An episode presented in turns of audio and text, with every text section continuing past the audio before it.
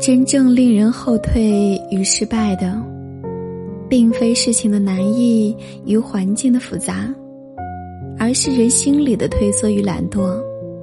反正怎么过都是一天。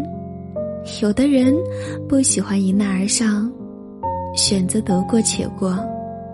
这种态度在短暂的时间里对人生可能不会有什么影响。时间久了，就会把人的心性给磨灭，失去斗志。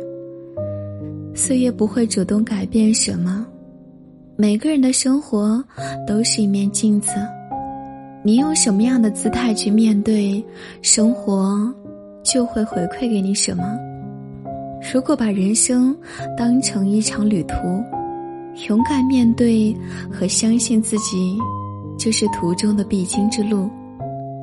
当你经历了坎坷挑战，会更懂得坦然面对的可贵，信念的珍贵。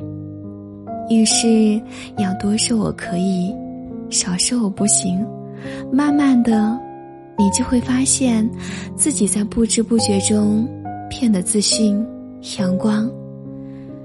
最好的自信状态是，即便什么都不会，但什么都敢学。